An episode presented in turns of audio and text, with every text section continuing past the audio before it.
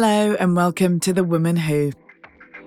I'm Zawe Ashton, and in this series, I'll be bringing you the remarkable stories of Britain's most inspirational women of the last 140 years.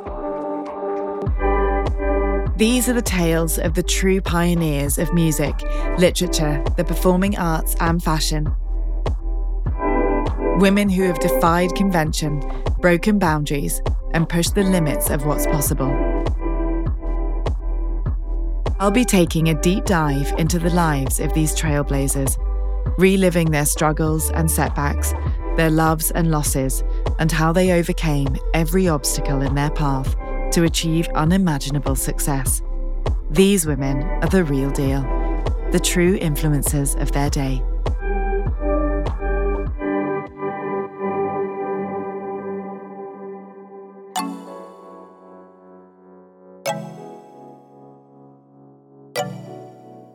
This is the story of the woman who raised up other women. Tech entrepreneur, visionary founder, and beauty trendsetter, Sharmadean Reid. Growing up in a Jamaican family in Wolverhampton in the 1980s, Sharmadean Reid had never heard the word entrepreneur. But she knew what a powerful woman looked like from watching Oprah with her mum each day in the credits of her talk show, Sharmadean noticed Oprah's name listed not only as a host, but as the owner of her own production company. Sharmadean knew then what she wanted to be when she grew up a woman in charge of her own destiny.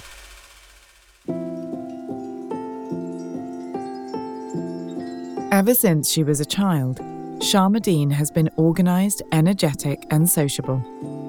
She was a keen reader and once became so entranced by a book that she was accidentally locked in the school library after it had closed, sending her family into a panic. She was also a talented writer. At nine years old, she wrote an entire play for her classmates to perform. Her writing skills and outgoing nature also presented her with some early business opportunities, writing classmates' essays in exchange for cash and charging entry to parties she hosted as a teenager. Most of all, a teenage Sharmadean loved fashion and beauty and read Vogue cover to cover every single month. She wouldn't let herself skip a single page in case she might miss some nugget of wisdom. She knew she wanted to work in fashion, but it was a closed world. So she'd set her sights on London's world renowned College of Art and Design Central St Martin's. From the age of 12, she studied the university's course prospectus every year until she finally enrolled at 19 to study communications.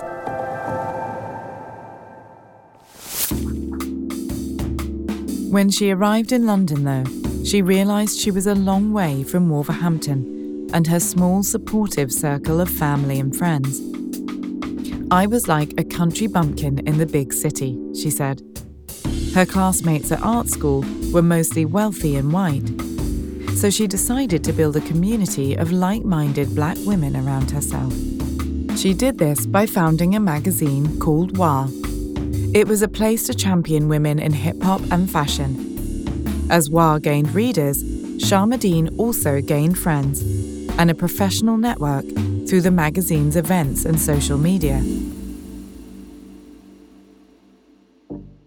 After she graduated university, Sharmadean decided to turn WAH into a business opportunity. The magazine had featured interesting and intricate nail art, but Sharmadean and her friends had trouble finding salons that could do their nails in the way they wanted. So she decided to start her own at just 24 years old. In 2009, Sharmadean opened the first WAH nail salon in Dalston, East London, before moving to a flagship store in Soho. WAH nails exploded in popularity. In the days before anyone really knew what social media marketing could mean, WAH nails gained millions of followers on Tumblr and Instagram in the earliest days of the platforms and attracted celebrity clients like Serena Williams and Margot Robbie.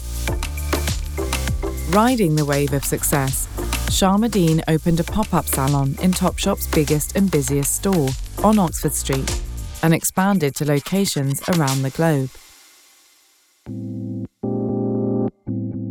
And over the course of a decade, Sharmadean herself transformed from an inexperienced entrepreneur to a seasoned businesswoman.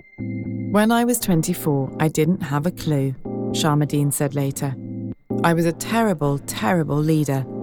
I thought that it would be enough to have a good idea and just get on with it. But working in every role in her salons, Sharmadean transformed into a leader. She got to know the struggles of her customers and employees on a personal level, especially their troubles with money. Many of her employees were single mothers balancing work with their personal lives.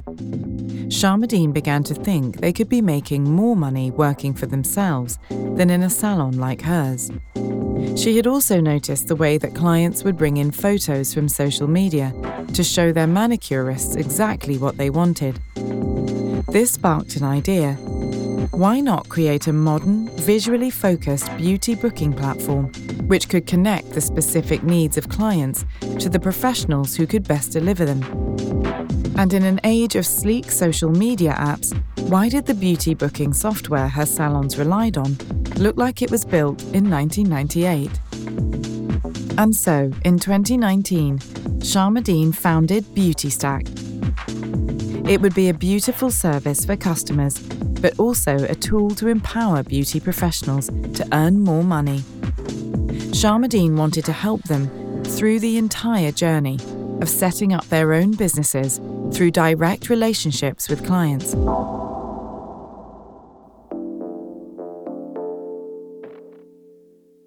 As the business gained traction and a million pounds in investment funding, it was a thrilling time for Sharmadean, who loved seeing women earn more money than they did yesterday, all thanks to her product. And so in 2019, Sharmadean founded BeautyStack it would be a beautiful service for customers, but also a tool to empower beauty professionals to earn more money.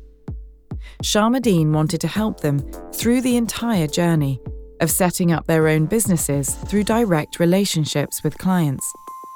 But just as the business was taking off in 2020, the pandemic arrived and decimated the beauty industry. As clients and professionals both feared infection from close contact and government lockdowns shuttered salons, BeautyStack was in trouble. Without a steady stream of bookings on its platform, it couldn't make money. On Monday, the 9th of March, Sharmadean sent a simple question in an email to her investors Should I be worried about coronavirus for fundraising? The investors wrote back Winter has arrived. Venture capitalists everywhere were telling their companies to freeze hiring and cut spending. Sharmadean got to work, making a list of places to cut costs, cancelling trips and events.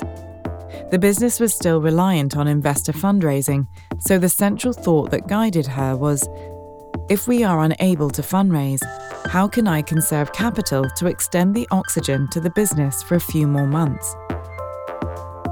After 14 months of lockdowns, though, it simply wasn't sustainable. But Sharmadean has never been one to give up. Instead, she found a way to pivot into a post pandemic world. As she wrote in February 2021, she had noticed something new about BeautyStack's community in the midst of the pandemic. It had evolved from just a beauty booking platform to become a place where users were sharing and learning from each other about everything from how to start a tech company to negotiating a commercial shop lease to how to pitch for funding. It was at this point that we realised that for 2021, Sharmadean wrote, we needed to go beyond beauty. From the ashes of BeautyStack rose a new startup, the Stack World we live in a world that was not designed by women or even for women, Sharmadean has said. Through the Stack World, she hoped to change that, creating a new social platform that would educate smart and ambitious women in all aspects of starting a business. And it would be a community where women could network and help each other to close the gender pay gap and finally earn what they were worth.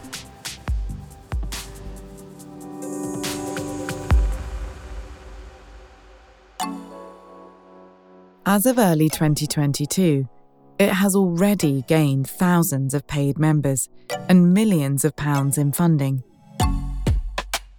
While the turmoil of 2020 could have ended Sharmadean's career, her canny sense of what her customers needed led her to create something even better. And Sharmadean has never been too proud to learn from her mistakes. While many startup founders attempt to project a perfect image of themselves, Sharmadean writes a blog post titled, All the Stuff I Got Wrong, at the end of each year. It's a guide for budding entrepreneurs, and especially women, to learn from her mistakes, like growing her team too fast or isolating herself from friends in hard times. But throughout her career so far, Sharmadean's primary mission has remained the same to create economic and social empowerment for women through technology and media. In a world where women are paid less than their male colleagues and receive less investment in their businesses, Sharmadean is determined to create the tools to fix this problem. For Sharmadean, now an MBE for services to beauty, the most satisfying part of her career isn't the money or the travel or the glamour. Instead, she says, The thing I'm most proud of and my biggest impact is there is an army of women entrepreneurs who have started their businesses for some reason because they saw me do mine. At every stage of her success, Sharmadean has always strived to help other women who are just starting out. And she has done it all with fabulous nails.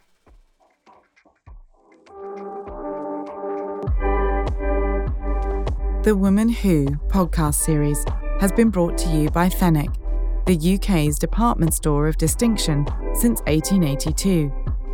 Tune in each week to uncover the story of a new inspirational woman and head to fenwick.co.uk for more info and celebrations on their 140th anniversary of empowering women through the circus of life. The Woman Who is a Radio Wolfgang production written by Hannah Jewell and read by me, Zawe Ashton. The producer is Kieran Carruthers, sound design is by Tony Onochuku, and the executive producer is Ellie DiMartino.